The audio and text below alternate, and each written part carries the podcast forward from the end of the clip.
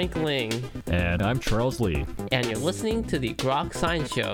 That's right, it's a weekly look at the world of science, technology, and their effects on our daily lives. Coming up on today's program, Buddy Levy will join us to discuss Empire of Ice and Stone. So stay tuned for all of this. Plus the Grokatron 5000. And our world famous question a week. Coming right up.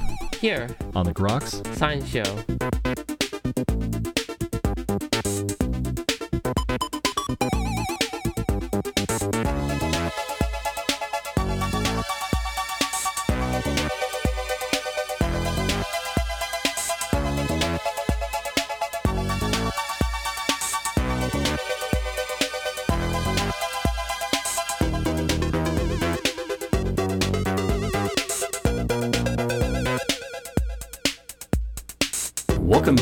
The Groks Science Show.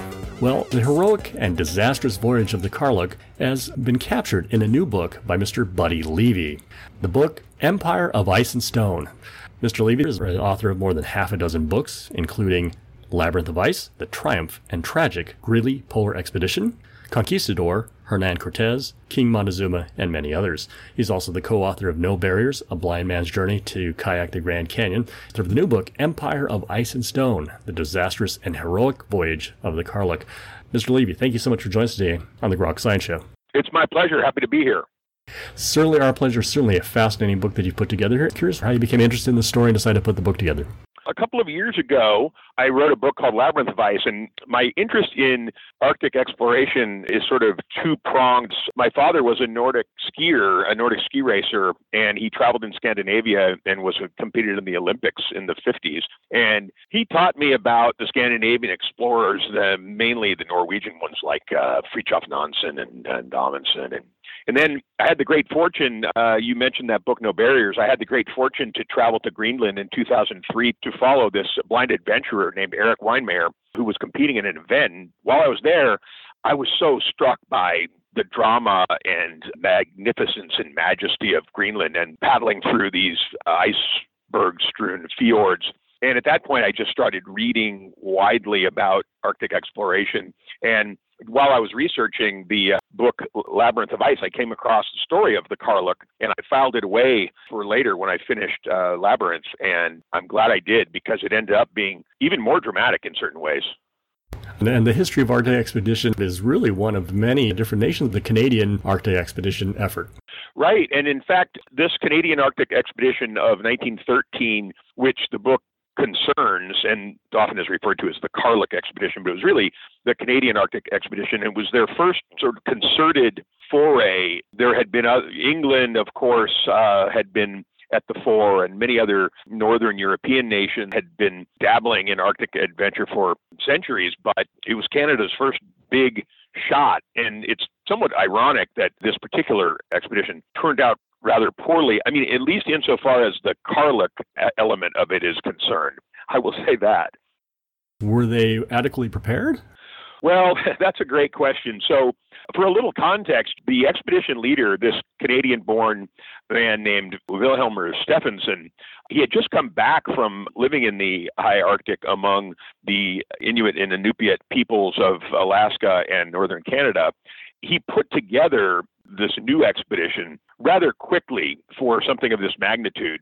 So when he returned from his four years on the ice, he immediately met with the uh, American Museum of Natural History, the Canadian government, and assembled, started contacting all of these international scientists from places like France and Norway and Scotland. And he was really somewhat hurried. And at the same time, he was finishing a book manuscript for his previous journey. And he also contacts this famous Newfoundland sea captain named Robert Bartlett and says, you know, and, and then purchases three ships, the Karluk, the Mary Sachs, and the Alaska, and says, okay, everybody meet in Esquimalt, British Columbia, and we're taking off in July of 1913. And it was really a little bit hurried and harried, I will say trying to capture more fame than doing adequate job of it in a way. Well, that's a great point. And what a lot of people don't know is that so when Stefansson sets these things in motion, he and is telling everyone to meet in Esquimalt, and then from there, the ships are going to move through the Bering Strait and meet up in Nome and in, in Alaska. And Stefansson actually boards a separate, much more comfortable ship, the SS Victoria, and he has on board a secretary of the Mu- Museum of Natural History, and he's scribbling away and, and dictating and making final edits on this book for his previous expedition that he hopes will be a bestseller so that when he returns from this next one, he'll be rich and famous. And, and I have to say that Stefansson, a very complicated man, and for all of faults and flaws and detractions, he was really quite genius as a kind of impresario and very persuasive and able to convince entities to finance these really expensive expeditions. But he was, I think he had uh, his hands in maybe too many, uh, doing too many. He was multitasking, but there were some frayed ends of things. And so when they take off, uh, so the plan was to take these three ships, buy a bunch of more gear and provisions, and hire on Inuit seamstress and hunters in northern Alaska, and then everyone was going to meet at this small island above the Canadian Yukon called Herschel Island. But he ended up having the wrong men, the wrong gear on the wrong ships. And then the Arctic North's weather has something to say about how everything is going to unfold. That was indeed what happened. They're surrounded by ice floes and they couldn't get out of it. Yeah, it's really remarkable how quickly things I guess, went awry. You know, Captain Bartlett, who uh, had been recommended by uh, the great explorer Robert Peary, as Bartlett was called at the time, the, the world's greatest living ice navigator. But within six weeks of departing in mid August of 1913, this freakish winter storm hits them and the ships are separated. Stefansson at this point is on the Karluk, and Bartlett is trying to move through these labyrinthine leads of ice chunks and open water and find a way through to the east to make it to Herschel Island. But they end up being surrounded and encased by floes, and after a time, they're sort of cemented in. The term of the day was called beset or nipped. They're nipped by the ice, and so they can't really go anywhere. And then they're captured essentially inside a mile and a half square of ice, and it begins drifting is a dire situation and a lot of the adventure of being stuck and then trying to get out of it. Right. And the thing is, this the story ends up being sort of a dual narrative in a lot of ways because if you look at the book's cover, you can pretty much see that the Karluk is in dire straits from the beginning, and it's called the disastrous and heroic Karluk expedition. But what ends up happening, without giving up away the whole book, but what, what, what ends up happening is that as they're drifting along, they're still within striking distance of land, but they're not being able to move under the ship's power. But this floe that they're stuck in is drifting and drifting away from land. And so Stefansson makes really controversial decision to take a number of the scientists, two of the best Inupiat hunters, and strike for land on what he calls a, a caribou hunt. And he says, you know, I'll be back within 10 days, two weeks. In his letter to Captain Bartlett, he says, if no accident happens. Well, in the Arctic, accidents always happen. And within one day, a massive snowstorm blizzard comes in, strands Stefansson on a small island north of Alaska, and sends the Karluk and its remaining members of 25 or so careening out into the middle of the Arctic Ocean. Incredible. You sort of become interested in this story. Yeah, and in fact, you know, sort of when once Stefansson leaves the ship and then the Karluk is drifting, sometimes as much as 60 miles a day, that's sort of when the the real drama begins. I cut back and forth in the book between what's happening with Stefansson and what's happening with the members of the Karluk. And so there's a kind of drama there because sometimes you leave the members of the Karluk, but there's sort of uh, interim period in which the, the Karluk, it actually drifts for four months, four to five months, and moves about 500 miles. And so in all the time, this pressure, this incredible ice pressure is beginning to bear on the ship. And there's also this, because they have a library on board, scientists who remain begin reading from this polar library and they realize that there was a, another ship in 1881, the Jeannette, that has traced almost an identical path heading out into the Arctic Ocean towards the Chukchi Sea.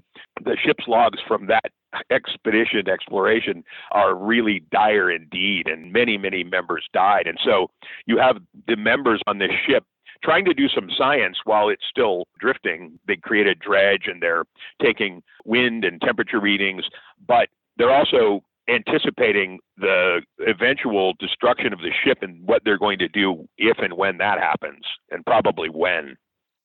How did this all play out after said and done? So I will say that it's really a story of hardship and terror and, and sometimes joy and elation on these frozen polar seas. And it has, uh, you know, it has shipwreck and mutiny, frostbite and possible murder, privation and starvation, and, and a dramatic rescue attempt ultimately in one of the harshest places on the planet.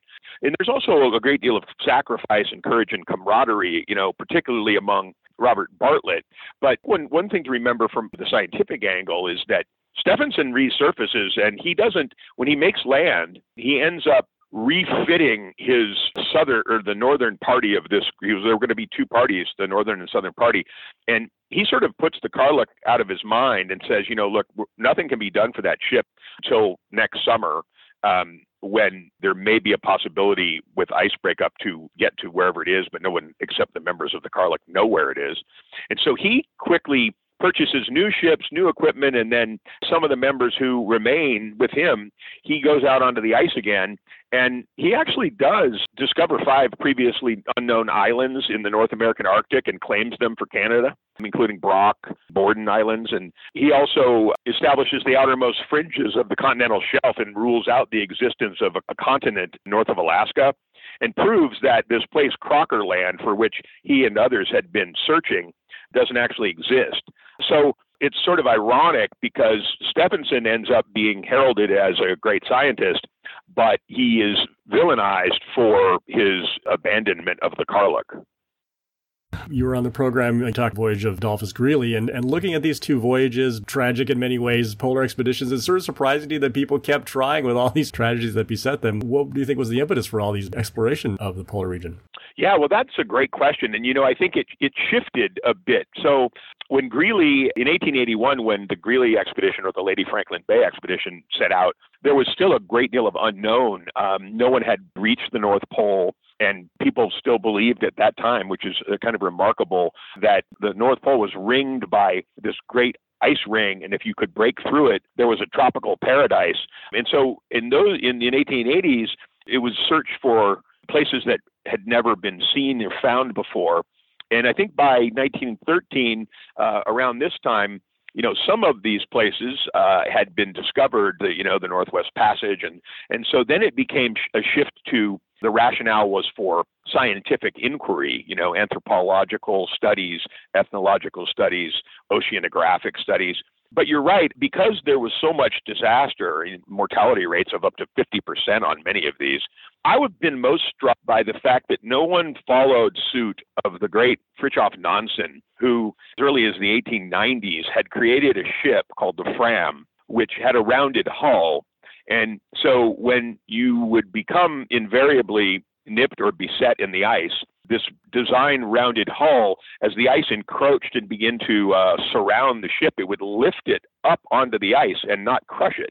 And then you're just riding along on the floe, but you have all your gear and equipment and, and the relative safety of a ship, including warmth and a roof over your head. And I've always been struck, and I don't really know the answer as to why more of these ventures after that because the Fram remains, you know, it's it's a museum in Oslo, Norway. I mean, it's like everyone knew, but they kept just purchasing retrofitted whaling vessels and and going out and sort of hoping for the best.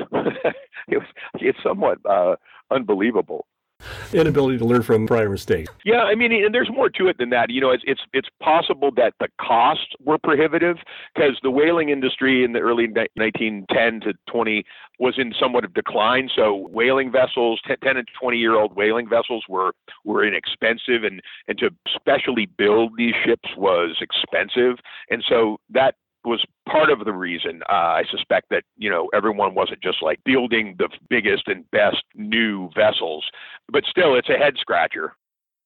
With the legacy of the expedition, certainly the polar region is continuing to be an area of much contention among various nations. How do you think the legacy of these prior expeditions play into that current climate around the Arctic? Oh, you know, within the last couple of years, obviously the ice shelves, the polar ice caps diminishing and glaciers are re- retreating. But I will say there's a, a really remarkable expedition that took place a couple of years ago on this ship called the Polarstern. and it was a it's a massive icebreaker. It brought to bear, I mean, a hundred scientists from I don't even know how many nations all over the world, and it drifted across the Arctic and across over the North Pole for a year, and they they had helicopters on board and the finest, best equipment. And so they were the, the studies are still coming in from what they're discovering. There's some studies that are going to be coming out based on all of their research. And so it's called the Polarstern, and I would highly recommend people interested in it to um, look it up. They have a phenomenal website that is interactive and it's state of the art. But what we're coming to see is that places like Wrangel Island, where the members of the Karluk were stranded, which in August and later 1913 14 were really accessible only for couple, three weeks a year because of how much ice was in the region, are now fortunately accessible for six to eight weeks a year. And that's just because of the diminishing ice in the region. And it's having an impact in all sorts of ways, but also on Wrangel Island is the largest polar bear denning ground in the world. And now they survive on seals, and the seals they have to get to them out on the ice, and so it's it's really wreaking havoc on polar bear populations, and it's something that everyone is paying a great deal of attention to now. Curious to have any final words regarding your book, Empire of Ice and Stone. I guess I would just say that you learn a lot about what people placed in the direst of situations, what they're made of. And the other thing I'll add is that one thing Stefansson did that was brilliant was that he hired uh, an Inuit family or an Inupiat family from northern Alaska and a couple of um, hunters. So there was a family of four, including two young girls, a husband and a wife, and then this other young hunter. And they were brought on to sew skin clothing, run the dog sled teams, and also to hunt seals and, and polar bears and walrus. And without them, probably no one on the Karluk would have survived. We were just talking with Mr. Buddy Levy, the new book, Empire of Ice and Stone The Disastrous and Heroic Voyage of the Karluk. Mr. Levy, thank you so much for joining us today on the Groks Science Show. My pleasure. Thanks for having me. And that's all for this week's edition of the Groks Science Show. Make sure you tune in next week for more from the world of science and technology. If you'd like to contact us here, you can email us at science at groks.net. For Groks Science, I'm Frank Ling. And I'm Charles Lee. Make sure you also see us on the web at www.groks.net. Have a great afternoon and keep on grokking.